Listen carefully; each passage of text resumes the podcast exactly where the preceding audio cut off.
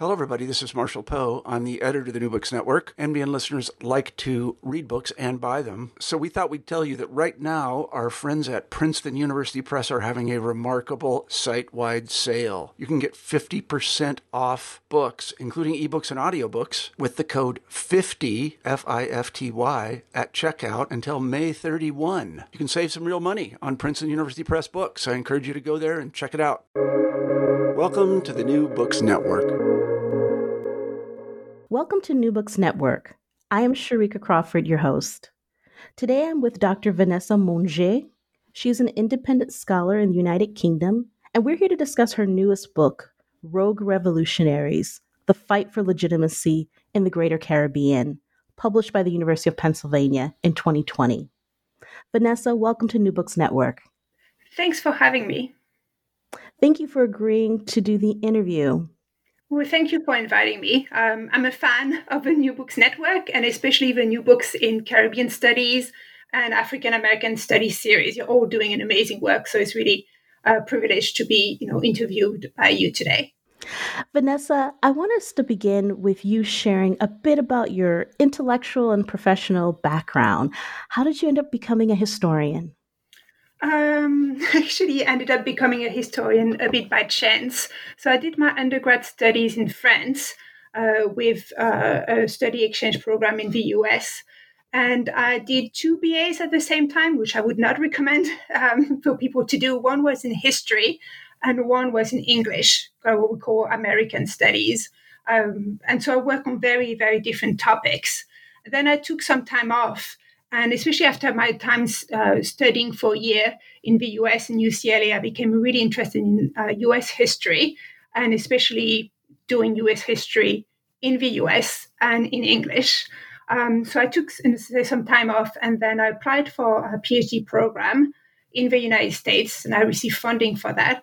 And um, that's really kind of what I started to specialize in both history and what I thought was going to be US history, but ended up being more Atlantic world uh, history. And I think I came to the PhD program and then to, you know, um, to what eventually became a dissertation in the book with this interdisciplinary approach. Because like I said, like I, you know, I did a BA in both English and history, and with this also um, almost international background, um, especially with the linguistic skills that I think really, really helped me um, develop what I thought like a unique take on you know on Atlantic world history. So that's kind of like a bit of my intellectual and professional background. So I really also, like my historical actors, I kind of really crossed uh, national borders as I developed and grew as a historian. So it really helped me understand them a bit better. Well, how did you come across these polyglot of men who sought to launch revolutions across the greater Caribbean? So when I entered the PhD program, I wanted to work on New Orleans. Uh, there was an interest that was partly personal, having been so obsessed with Anne Rice's interview with a vampire, the book, uh, when I was younger, but also practical since I know English, uh, French, and Spanish. That was really the perfect combination of languages um, to study the city in the 18th and 19th century. Um, I also realized when I went to grad school that this combination of languages were quite unusual uh, for US historians um, and even earlier US Americans who mostly know English, which is was very different coming from Europe, or at least France, where most people learn foreign languages at school. In addition, they often uh, also speak other languages at home with their families. But um, in any case, I realized that knowing more, more than one language could be an asset especially with the history of New Orleans. And so I wanted to study free people of color, or gens de couleur libre, um, from the Spanish period in the late 18th century, and then those co- those who came uh, from Haiti in the early 19th century. And when I read uh, Dr. Caryn Cossé Bell's wonderful book, uh, Revolution, Romanticism, and the Afro Creole Protest Tradition in Louisiana, and also um, her great digital humanities, humanities project um, in motion, the African American migration experience. I came across a reference to a um, to a colonel, uh, Joseph Savary, who emigrated from Saint Domingue, Haiti, and who fought in the Battle of New Orleans in the War of 1812. And there was a reference that uh, this man, uh, Savary, had participated in the Spanish American independence in Texas. And I was like, oh, well, that's an interesting, you know, interesting trajectory. So I was really intrigued. And I did more research and I found out that Savary was not alone, that there were more immigrants from Saint Domingue, um, Haiti, who participated in various movements to overthrow the Spanish Empire in the Gulf Coast and in the Greater Caribbean. Um, and that these immigrants also collaborated with a network of men of other nationalities, like men who came from France, from metropolitan France, from the French colony of Guadeloupe, from Spain, uh, from Italy, from the US, and that some of them did not just participate in these movements, they didn't just play supporting roles, but they attempted to overthrow colonial monarchy, to ignite revolutions, and to create their own countries, their own republics wherever they went.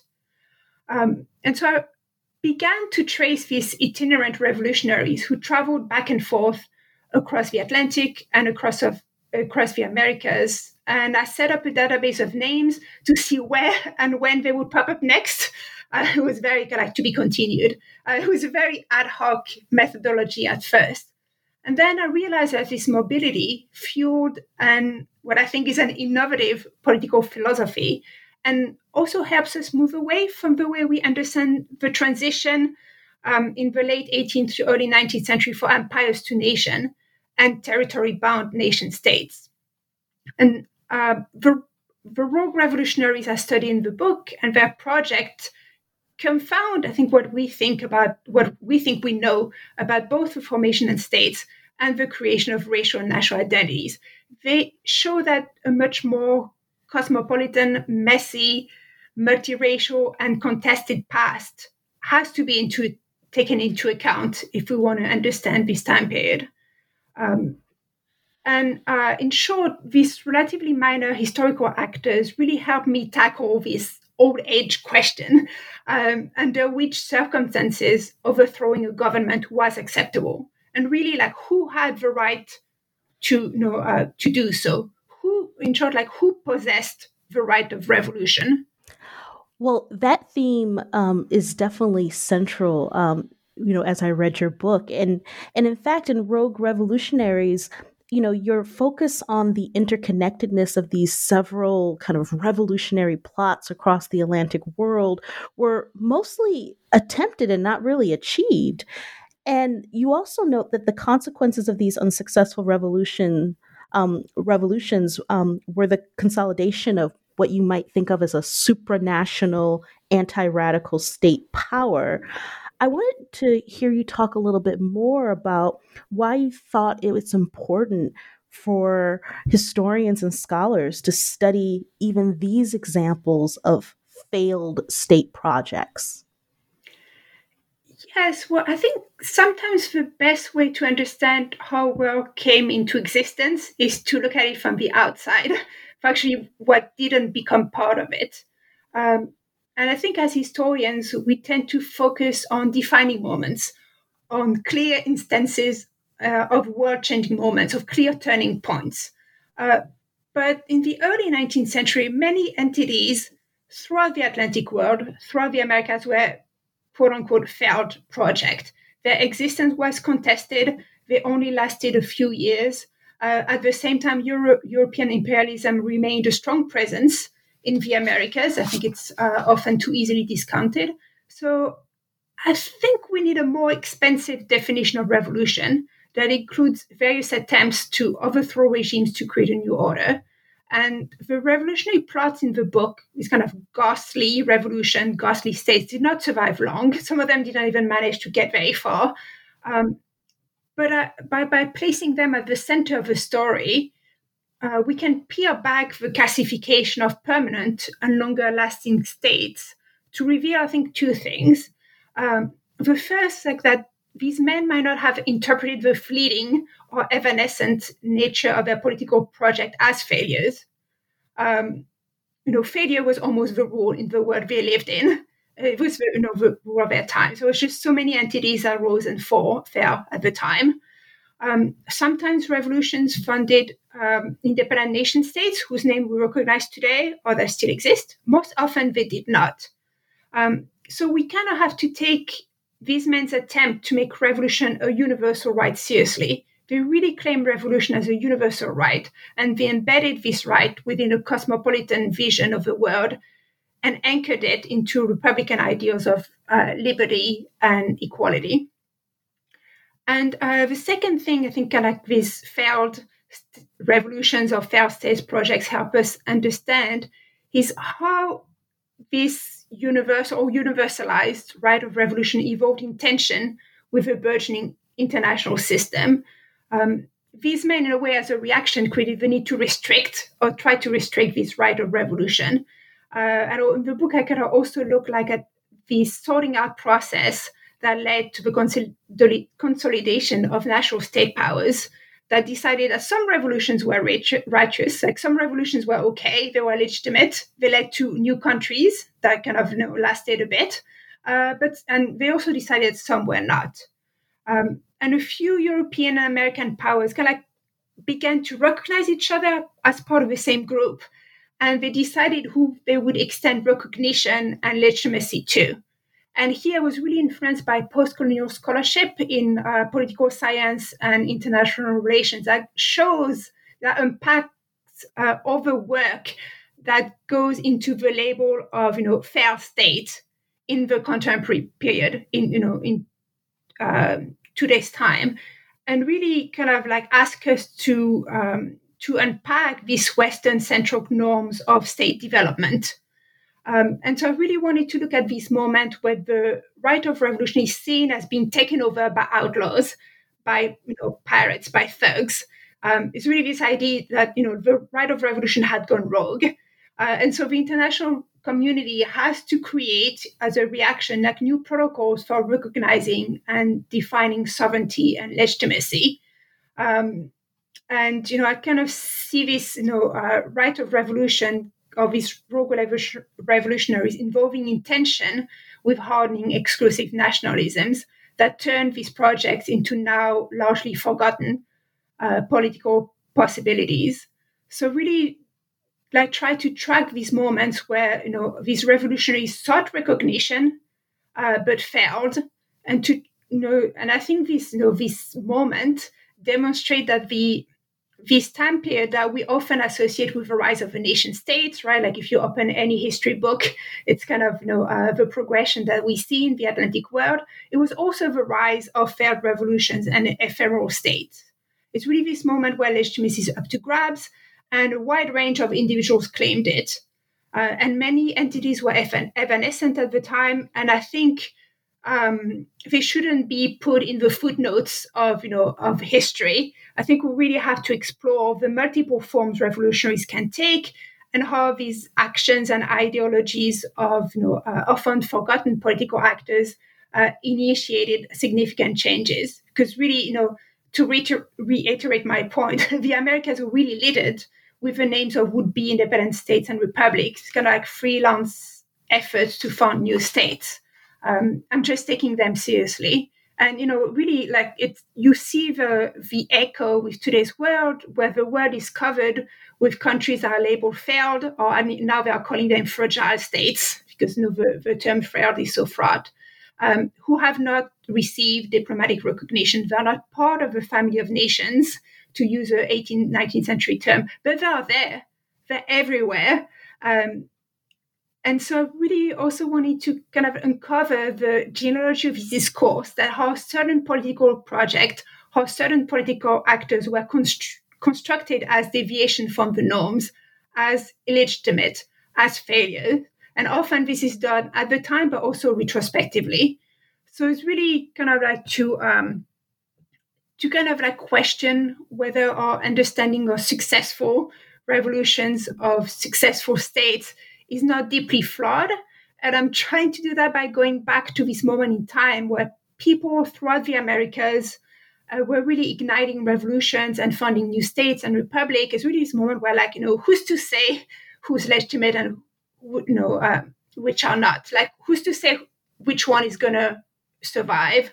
Um, And, you know, it's really try to reestablish the contingency of this moment, but also the lasting effect that it had on the way we understand these, you know, these processes and especially our definition of you know failure and success and legitimacy that I think we kind of have inherited to this day.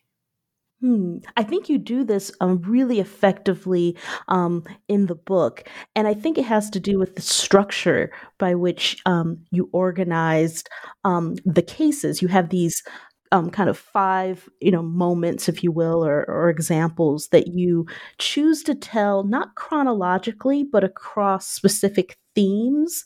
Um, and sometimes they, they even overlapped, um, in part because your historical figures, um, they enter and exit across the five chapters. And that was one aspect of your study that I particularly enjoyed.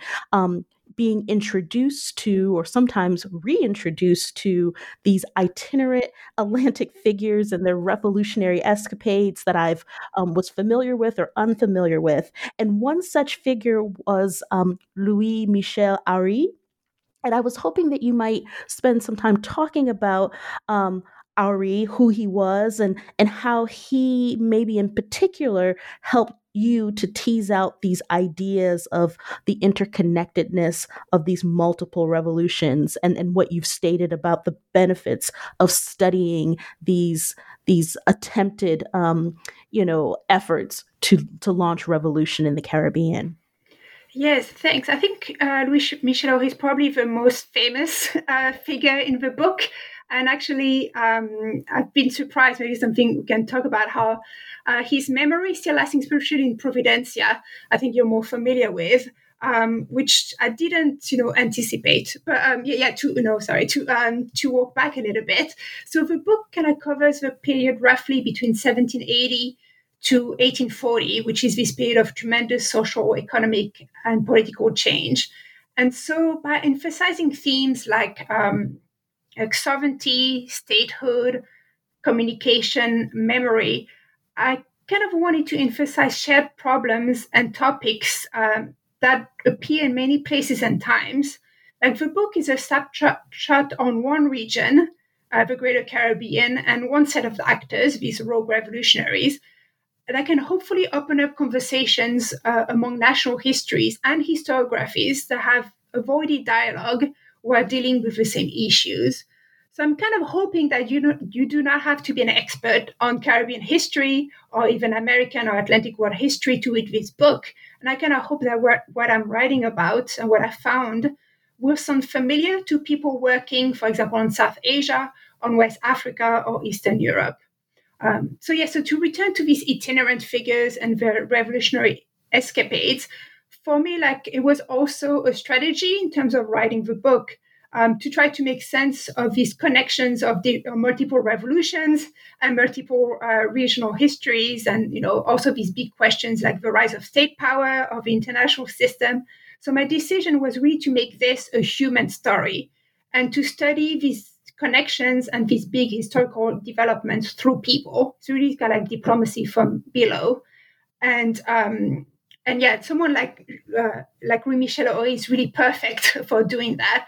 He really represents or really epitomizes the kind of revolutionary and state-making entrepreneur of the book. Um, so Aury was born near Paris. Uh, he lost his parents at a, at, at, at a young age, and so to make a living, he joined the French Navy during the Revolution uh, as a sailor, and that took him to the West Indies. And he actually never saw his beloved sister, who stayed in Paris, ever again, although they maintained a really warm and loving correspondence throughout, you know, uh, throughout his life.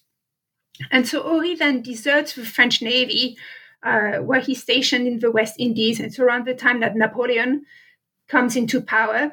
Uh, he makes money with smuggling activities, you know, around especially the United States. He becomes captain of his own ships, and then his career really blooms or really takes off when Napoleon uh, invades the Spanish Peninsula in 1808, triggering a power power vacuum in the Spanish Empire and the beginning of the independence movement in Spanish America. So Aury, like many other foreigners in the region, joins the Republic of Cartagena on the coast of Colombia that existed between 1811 and 1815 that has been recently studied by Perez Morales in No uh, Limits to Their Sway. I think you interviewed him. Um, yeah. um, and uh, the Republic of Cartagena, which was very small at the time, used privateers to gain uh, recognition with other powers and also to build up their navy. And they really recruited foreigners to you know um, to become this privateer navy for them, privateer army. Um, so Aury is just part of them. He actually meets a lot of the characters that you see again in the book. Uh, really, this kind of like network of people. Uh, then Aury evacuates to Haiti when the Spanish uh, royalist troops take over Cartagena, take over the port city of Cartagena. There he clashes with Simon Bolivar, who at the time emerges as the leader of the independence movement. And uh, that's really when his ambitions are unleashed. And that's really when he became his more or less, actually more than less, independent state making career. Uh, he establishes autonomous government in uh, Galveston Island, which is off the coast of Texas, on Amelia Island, which is off the coast of Florida. Uh, there he proclaims a republic that is soon defeated by US forces. And then on Providencia Island, um, that was part of Colombia at the time that, you know, I think you're more familiar than I am, uh, especially for the later period. And from uh, Providencia, he launches also two liberation attacks against Spanish Honduras, which don't really work out. Um, then, when he dies in 1821, he's replaced at the head of Providencia by Sever Courtois, who's originally from Saint Domingue, who faces strong opposition, uh, notably because he's of African descent and he's accused of fomenting race wars, which was quite common at the time for uh, um, ambitious men of you know um, of African descent who were you know uh, military leaders. So Courtois decides to join Providencia to the Republic of Colombia. Um, and then soon enough, Tocqueville takes off again and tries to export revolution to Cuba. Uh, but, uh, but yeah, to go back to Aury, I think Aury really represents this alternative vision of political future um, I talk about in the book. Is like I really wanted to spend more time uh, on these odd moments, this almost parenthesis between the time, for example, where Florida and Providencia go from Spanish hands, from the hands of the Spanish Empire, to republics like the United States and Colombia. And really, Aury and the government is set up um, in, you know, uh, in these places kind of really complicates this transition from empire to, you know, to republics. Um, and really, these parentheses were actually moments where Aury developed governments that could and actually did pose as legitimate, even for a very short time. And uh, and again, it's really about taking these attempts seriously so Aury and Courtois are quite keen to develop attributes of what I call attributes of sovereignty. They no longer receive letters of marks or privateering commissions from Latin American uh, agents. They actually make them, they print them, they issue them to their own ships. Um, and then, you know, so that the ships can attack Spanish ships, Spanish vessels, bring them to their government where they had set up admiralty courts and judges so that you know uh, these um, seizures are actually you know uh, judged in this you know, kind of autonomous government. Uh, their merchandises are seized, including enslaved Africans, and you know of found these revolutionary dreams. And uh, men like Aury come up with their own laws. They sometimes organize election. They reach out to other governments like Haiti and Jamaica. They build accommodation. They build markets. They really kind of set up their own countries and they constantly try to recruit new people to replenish their ranks and they promise that their governments are going to be open are open to all it's really this cosmopolitan feature that is a recurring feature of all the projects projects I look at in the book.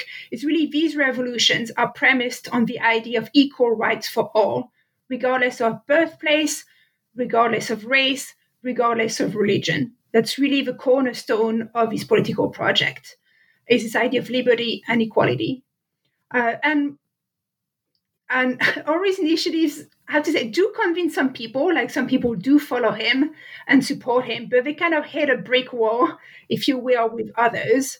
Um, the U.S. government, as well as the Spanish, uh, uh, as well as Spanish American government, especially Bolivar, uh, who's at the head of Gran Colombia, Bolivar really hates Aury, do not recognize Aury as legitimate He's uh, portrayed as a rebel rouser. He's an annoyance. Um, and uh, but yet, Aury really shows also how these all the revolutions in the Atlantic world are interconnected. Like he borrows ideas from the French Revolution, really the, this idea of a world revolution. And he really likes, for example, the Tree of Liberty image, so image that he uses again and again. Uh, he borrows ideas from the US a little bit. Um, uh, he borrows ideas from this short-lived Republic of Cartagena, and especially this idea of privateering as a tool of sovereignty and to attract, you know, uh, multinational forces. He borrows ideas from Haiti, and especially the idea of asylum, this idea of opening the country to anyone oppressed or who feels oppressed. So Aury, like you know, um, other revolutionaries that I study in the book, really do kind of like cosmopolitan bricolage. They kind of create this Frankenstein monster or this golem. They really interpret ideas from other revolution and really kind of like adapts adapt them to suit their own quest for personal and economic prestige.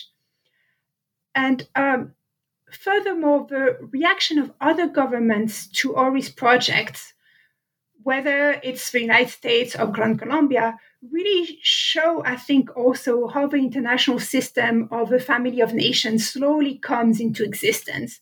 Like they refuse to recognize him and others as equal. He's a thug. He's an outlaw that has to be squashed.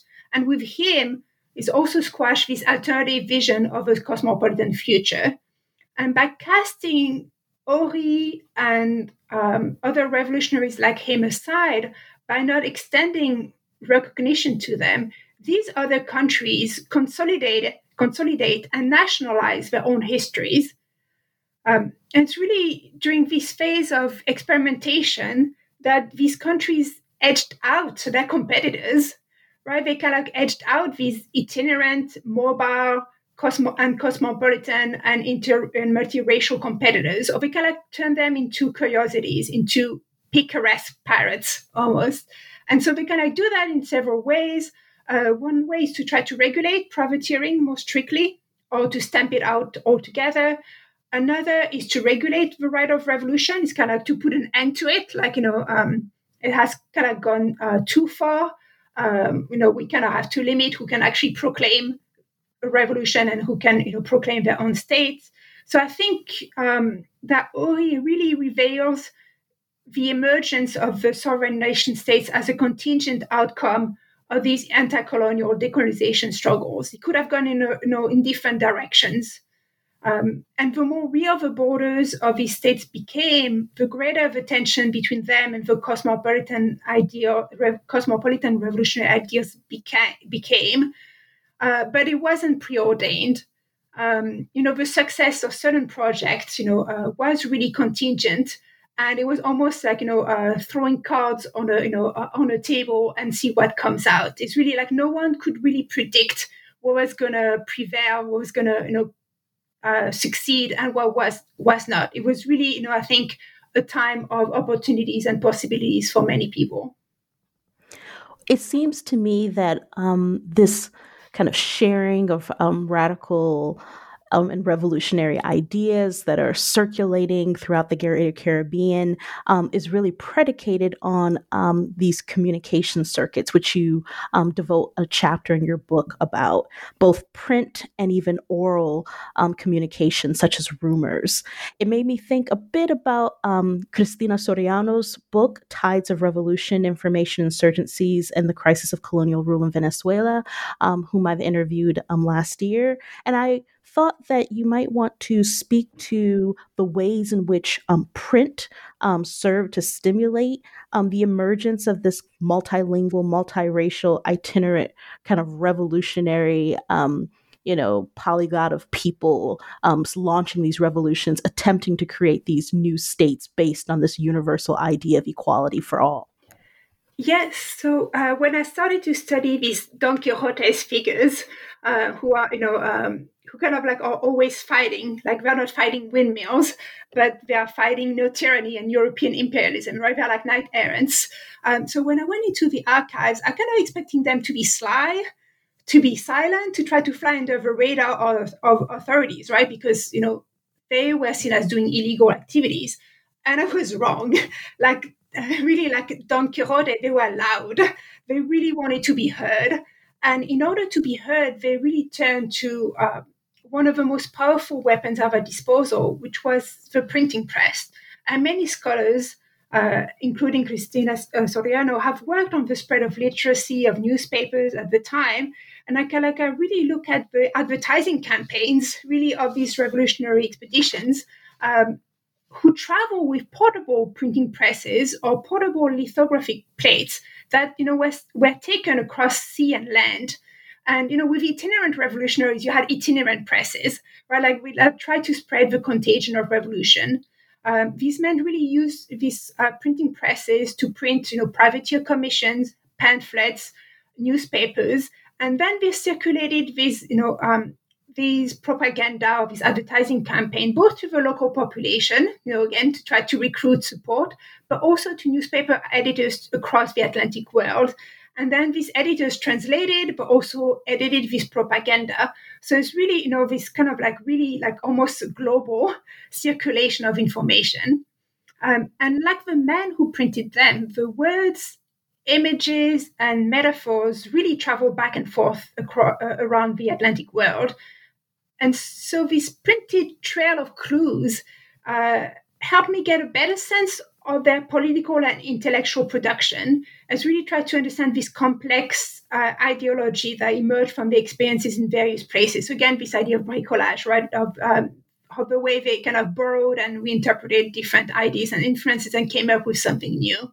Uh, they articulated an ideal of what I call cosmopolitan patriotism, really this idea that all human being human beings belong to a single community while trying to establish a new political order uh, where everyone would have a place. So it's a really multilingual uh, production. Um, it's mostly French, English, and Spanish, and it in, and on top of that, you have these multilingual networks of translators, editors, and also carriers because these prints were you know carried over you know uh, say like locally and uh, across the Americas and the Atlantic world. Um, so it's this proliferation of information sharing, information sharing networks that Soriano has studied so well. It's really the world of print, this moving, in my case, moving world of print that coexisted with the world of whispers, of rumors flying back and forth. Um, they really kind of like build on on each other. It's almost like a cacophony. Um, and I think it would be interesting to compare Soriano's interpretation of communication circuits, uh, especially around uh, revolutionary conspiracies like the one in uh, La Guaira that she really anchored in the vivid um, local tapestry of Venezuela, like coastal Venezuela, and to compare her uh, local lens with a more um, transatlantic or transamerican lens that you know that I try to develop, where you kind of see that what happened in Venezuela, or especially coastal Caribbean Venezuela, was connected to what happened in you know um, in Guadeloupe, to what happened in metropolitan France, in the US, also in England, is really try to see these connected dynamics that you know um, that you see with this you know very kind of like um, ephemeral and you know multilingual prints, and often because these printing presses were not you know um, could not produce extensive literature, these ideas have to to be communicated in pretty much like a one page format.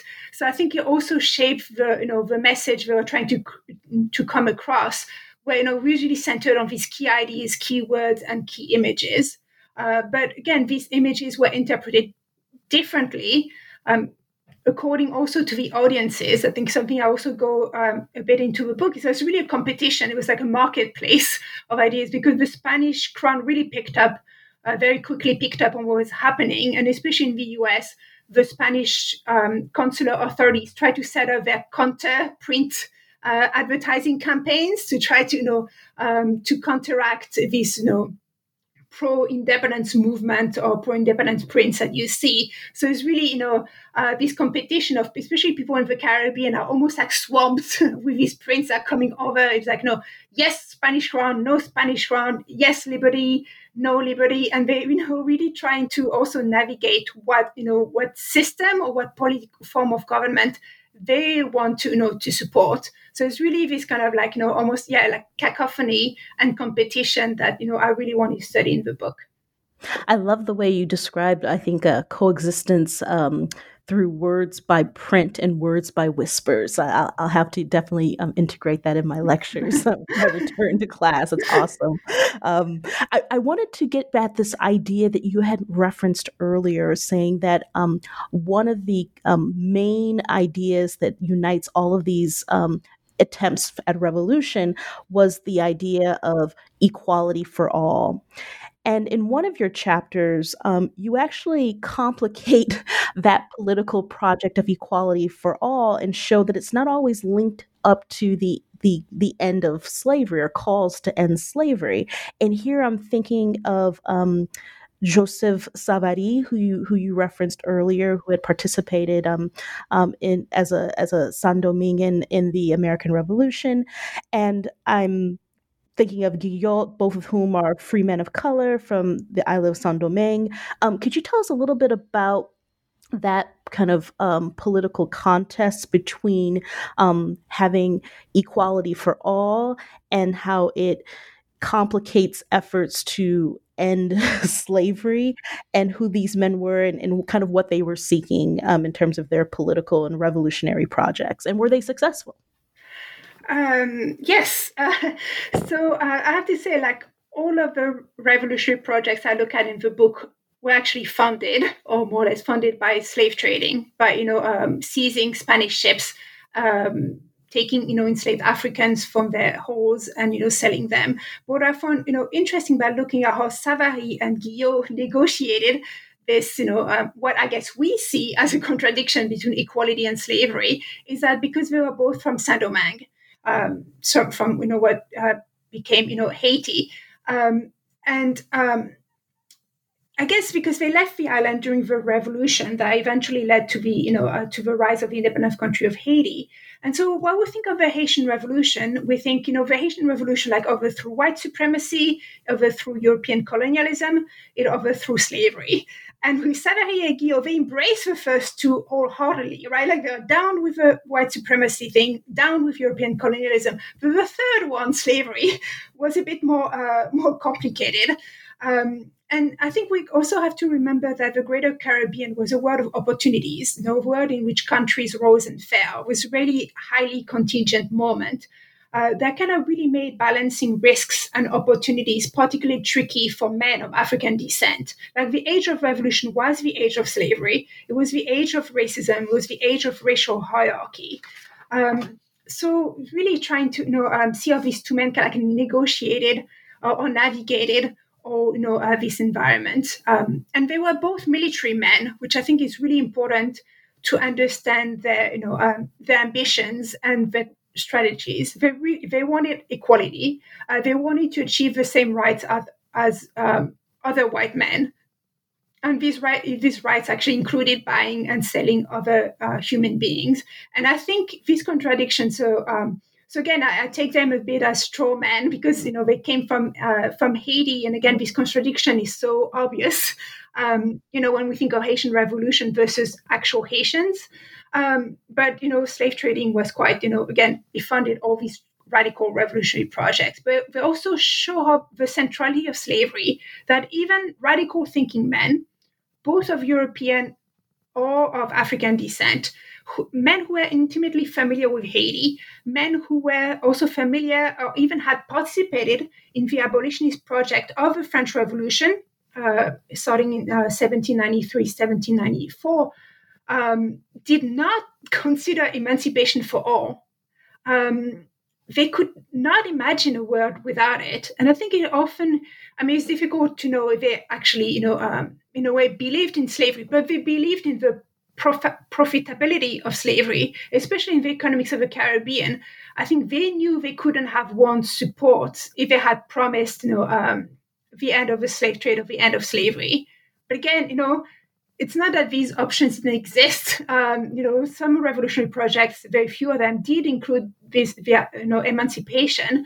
So I just, you know, um, I just found that really, you know, interesting to try to unpack what I think we see today as contradictions. By the time were not contradictions. I mean, these men came from the colonial um, world of Saint-Domingue, where you know uh, free people of color had owned slaves and uh, owned enslaved people and had made money um, out of that, actually had gained quite a lot of social status uh, through you know through slave owning.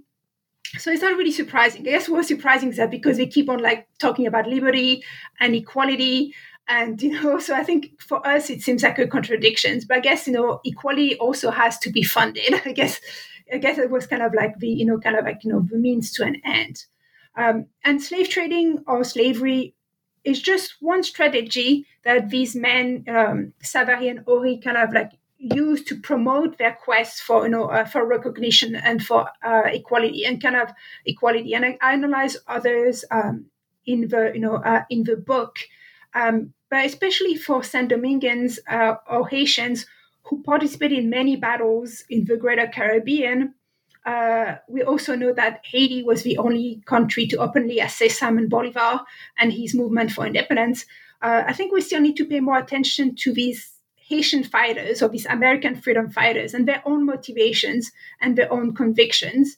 Um, in the chapter, I also show that other Saint Dominguean exiles made different choices, and some of them actually chose to fight for royalism um, I have a scene in which Guillot, who is one of my, you know, uh, revolutionaries, lead an expedition to bring revolution to Honduras. And there he meets um, a Spanish colonel in charge of the forces in Trujillo, Guillermo, himself from Saint Domingue. And um, the both men had probably left the island around the same time during the revolution. I think Guillermo sided uh, with the Spanish when the Spanish tried to invade uh, Saint Domingue. Uh, and then you know uh, was moved to Honduras. Um, but Guillermo, Guillermo actually you know tell the you know the revolutionary expedition you know like thanks but no thanks, and he declared his allegiance his allegiance not so much to the Spanish crown as such, but to the Cadiz Constitution, which was this liberal document that had just been adopted, actually very briefly in Spain uh, in 1820, but you know was written a bit before. So he's you know Guillermo is also very familiar with this you know um, political ideas, uh, you know, um, that are floating around the Atlantic, you know, ocean. He decides, you know what, like I'm just going to place my bets with the Spanish, you know, monarchy, with the Spanish Empire, and especially this liberal moment. You know, like I think, you know, I think there's something to gain from that. Like he decides not to place his bets on republicanism and revolution, like like uh, Guillot and Savary do.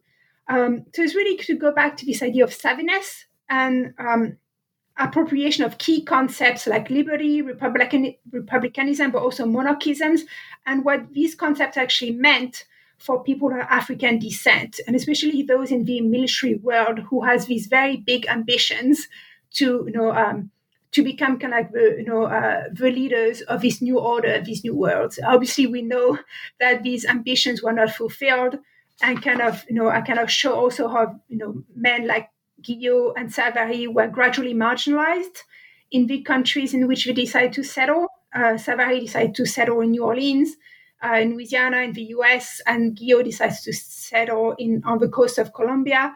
And kind of also show in the book how they negotiated their place in this incre- increasingly hostile environments in both countries.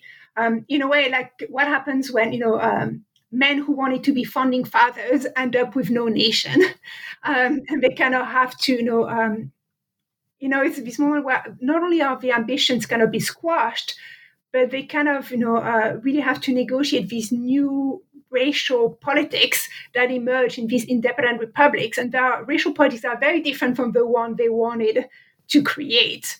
Um, and so, um, so yeah, in a way, they were not really successful, except I guess for slavery that actually did continue to make a lot of people uh, wealthy for a really long time. But slave trading is also a mo- it's also a moment where slave trading is under attack uh, by different countries, especially Britain.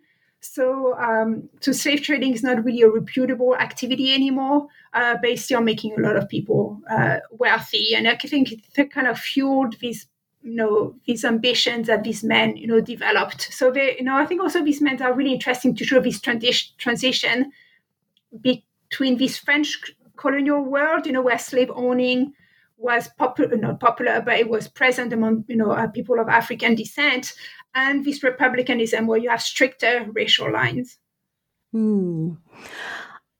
It made me think um, as you were speaking to the contradictions that we often um, we see historically but we forget today um, when we think about abolitionism um, whether studying it in north america or south america where you can be um, pro the end of slavery but it didn't necessarily mean that you were committed to racial equality. Oh yes, yes, the other way around. They were committed to racial equality, but not to the end of slavery. Absolutely. So, so your your talking of it makes me kind of reminded that this is kind of a, a consistent um, contradiction that we see across time and in, and in different contexts. But I wanted to go back to um, something that you had referenced earlier in, in, our conversation, but I, I think that you bring out very well in the book. Um, and in many ways, you do so um, more successfully than a lot of books on the Atlantic revolutions and that's the way in which you talk about the United States and um, and its engagement um, with um, these uh, kind of newly established republics or these um, kind of aspirational um, republics. Um, it's very seamlessly kind of threaded in your account, and I was interested in how you know the United States government and, and their political elite um, either encouraged or discouraged um, these rogue revolutionaries? Uh, thanks for saying that. Uh, I must say that I kind of struggled a bit with how the US was going to fit into my narrative. Um, but um, I think it really helped when I started to think of the United States as almost part of my constellation of fleeting states. Uh, that in the early 19th century, the United was still a weak and tentative state whose survival was not guaranteed. Like it's not the power it would become in the later 19th century with Spanish American War. So it kind of helped me to put the United back in its historical place. That it was a country that was also struggling to be recognized as a legitimate actor on the international scene. And I think that kind of, you know, is reflected in their ambiguous relationship with the, you know, uh, with the southern uh, southern neighbors. Um, because you know United States had freedom of the press, they also had trading in their uh, interest in the trading potential of you know um, of these uh, republics down south, and they also had sympathy for the Latin American independent cause, as you know Caitlin Fitz in uh, her sister uh, Republic's book has shown. The rogue revolutionaries had a quite tight connections with the US. It was a place of refuge where we could plan their next expeditions and sometimes we could support. Uh, merchants, in particular, were interested in supporting them. Um, since free trade was often part of his new political projects, planters were also eager to buy enslaved Africans from them, um, especially since the US had officially at least ended the international slave trade. Um, and so local authorities were a bit more cautious, but again, for both economic and political reasons, kind of toler- tolerated them and turned a blind eye to their activities. At the national level, however, the US government was kind of hostile to these firebrands. Um, and the reactions to these projects show show kind of how the US administration gradually drew a line between entities it recognized as legitimate uh, as legitimate and you know uh, and the others and the fact that this project was very mobile, was kind of associated with piracy, contributing the slave trade band. They were arming people of African descent. They were giving them equal rights, even positions of authority. They were kind of up- upending racial hierarchy. It was very unsettling for the United States. And, you know, this fear of another Haiti came back again and again. It's kind of like fear of another race war. Um, and we really saw the rogue revolutionaries, especially on their borders, like in Florida, um, and Texas as having perverted the principles of the US Revolution, right? It's like the we the people, hashtag not all people, right? So until the, it's, it's a complicated process because until the mid 1820s, the, the United States has not recognized Latin American new countries. So there's really no consensus on, you know, um, on you know kind of like is these new countries are legitimate or not so they really have to make a case against rogue revolutionaries especially um, with, with Michel Aury, uh, especially when they invade the Republic of the Floridas uh, that he had set up. Uh, and then, you know, the U.S. U.S. government really developed like developed a legal arsenal to give themselves a sense of resp- respectability and to try to control what was happening on their soil. Because many European governments and their consuls, especially Spain, were complaining about this inability of the U.S. to control the people within uh, even outside of their borders. They really accuse them almost of being a failed state. They accuse them of being a weak state. Um, and I detail in the book how the US reacted to another revolutionary expedition in 1822 that targeted Puerto Rico, not only to conduct military operations at the border, like they did when they took over Florida a few years before, but really decided to venture in um, into extraterritorial waters, into the Caribbean, uh, with the West Indian Squadron to fight piracy. It was really a moment where they tried to show a bit of muscle. Uh, and however, thing, things did not go smoothly. There was a lot of issue around the right of the U.S. Navy to intervene on other countries' ships, uh, on other countries' soils, and other governments were, you know, also worried about these revolutionary expeditions, and they were really afraid that they would destabilize the regions. So the regions they were worried about the U.S. throwing themselves into the mix. Again, the fear of another Haiti uh, was mentioned, and so you kind of see by you know 1825 that the US government, the US uh, and European governments began to recognize the independent states in Latin America. Uh, France and Britain also finally recognized uh, Haiti's sovereignty, and France demanding a huge indemnity payment in return. The US refused. Like they just do not want to recognize Haiti, but they do recognize the independent states in Latin America. So it's really this sorting out moment um, to legitimize and consolidate political identities that they felt was unmoored by the age of revolution. It's really this reconfiguration that you know um, that you know basically the U.S. you know extend recognition to the Latin American republics, and the Latin American republics in return are also very careful to now dissociate themselves even further with these rogue revolutionaries. So it's really this really like when I mentioned this sorting out moment that you see, but the U.S. was just one actor among many others. Vanessa, if if we could, um, I love to talk a little bit about the methodological approach um, that you took, which you mentioned at the start of our conversation. And clearly, this is a transnational project. I mean, you're using multiple um, language sources, um, English and non-English sources. Um, how did you manage to write a book that crosses this linguistic boundary of the Caribbean? Which, for our, our listeners, um, this has been a a perpetual concern for Caribbean scholars that they can write a more um, cohesive account of the region, keeping these um, linguistic barriers in mind? Um, with difficulty, I have to say. Uh, it was a uh, struggle. And I think because um, I adopted this human lens, you know, really, you know, uh, following people, I think it really did, I hope, help me make a more you know cohesive narrative. But i really struggle with you know for me was how much background information on each place that these in- individuals interacted with should i provide to the readers. Um, so in terms of a narrative i think i was okay trying to almost you know tie everything together but you know, in terms of background information, like how much people know about you know um, about Venezuela, how much do they know about Haiti, how do they much about the early republic in the U.S. That was really difficult for me to you know uh, to engage and to you know to realize. Um, so I hope I did a good job with that. But really, like I think it's one of the main challenges in doing transnational history is not only provide a coherent narrative, but also make it appealing to people who have different specialties. Um, but again, because I was trying to trace this network of revolutionaries who constantly move from one place to another, because I wanted to put the margins at the center of my story, I had to cross these linguistic boundaries. Like it was, you know, it, it was part of a project at the time um, from the start. Um, some places I studied in the book were surprising, like you know, revolutionaries who would just pop up in one location I didn't expect. For example, Saint Barth, Saint Bartholomew uh, or Curacao, and I was okay. Well, then let me see what I can find. Um, and so I visited archives in the US, Mexico, Colombia, England, France, and Spain. I also do use digital resources a lot, um, especially the Danish National Archive that are online uh, at sources in Italian. Um, and if anyone is interested, I put together a guide to the archives I looked at, especially those with digital resources on my website, and as well as copies of some of the sources uh, I used in the book. Um, so when I showed up in the archives, I had some names, had some dates, but it was a bit of a fishing expedition. Um, and I have to say a few words about doing kind of like transnational multilingual uh, research. Uh, the first I was pre-COVID, um, so things um, are going to be very different from now on in terms of safety. Um, had uh, researchers on safety and working in the archives and traveling.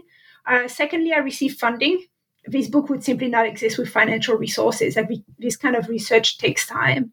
Um, and also, what really helped was that I was using state archives, uh, like the National Archives of Colombia, France, and England, that are extremely well organized with extremely well trained and professional archivists and staff. So it's really easy to do research in these places.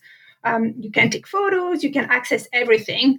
Um, so they said like it was relatively easy for me. It took time, but it was easy. And last but not least, I also have a privilege on my passport. Um, you know, really, you know, um, you know, this, you know, yeah, passport privilege to cross to myself cross these, you know, um, these borders. Um, and one piece of advice I would have is really to follow one's interest in one topic. Uh, and transnational and multi-legal project might not work for everyone. And I think localized studies can reveal so many hidden and significant stories. And for me, because I have interest in mobility and migration, it kind of makes sense, but it's not the only way, of course. And especially that now that things are becoming even harder in academia with budget cuts, uh, precarious employment, COVID, um, and everything that's going to entail, like it's okay, I think, to rethink one's dissertation topic or one's book project accordingly. Like there are many stories out there that need to be told. Like I said, for me, it kind of made sense, and it was the way I went into it right from the start. But um, but I think really localized and regional studies really are incredibly valuable. And for me, like this project that takes this kind of like global approach would not have been possible w- without the historians and scholars that had done these very localized studies and kind of help me ground and get a sense of you know um, of each regional environment and context. Well, that leads me to ask, you know, what are you working on? Do you have a current project, or is there a project that you're eager to um, pursue in the future? Um, yes. So, um, again, it might change with you know uh, kind of what, what is happening at the time.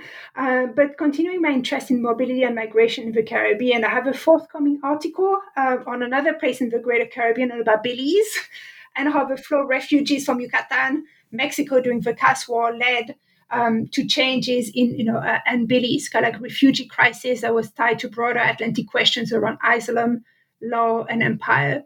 Um, it's kind of part of a broader project on the regulation, regulation of international travel in the North Atlantic world. Um, think probably going to focus on France and the US and how freedom of movement became a testing ground for ideas around nationality, race, and gender. And, um, and really also the, the concept of diplomatic, uh, diplomatic protection that I'm really interested in, like who gets to be protected by consuls and diplomatic agents and who is not.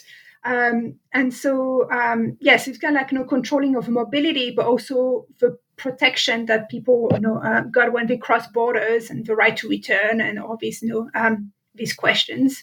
Um, and I also have another project on Black British history in the northeast of England, which is not a region we often, uh, we often associate with migrants from the West Indies and West Africa, but actually the regions that rich history of migration and anti-racism and Pan-African uh, activism. Um, so yeah, so if people are interested, uh, also again, have a look at my website. Uh, where I link to this project, which is called Path uh, Across Waters, where I also put some documents and essays. So this is more, I'm venturing into a new time period, which is more like you know uh, late 19th and 20th century. Um, before you know, uh, before the you know what we call the Windrush generation before World War II. So it's really the time period I'm looking at. But again, it's again around the same questions about migration, identity, and you know um, and mobility. Vanessa, I want to thank you for coming on New Books Network. Well, thank you so much for having me. It was fun. it was fun. Um, you can find a link to Rogue Revolutionaries, The Fight for Legitimacy in the Greater Caribbean, and also uh, a link to Vanessa's um, webpage, which will contain her um, articles and the digital sources that she used for the book um, on our New Books Network webpage. Until next time.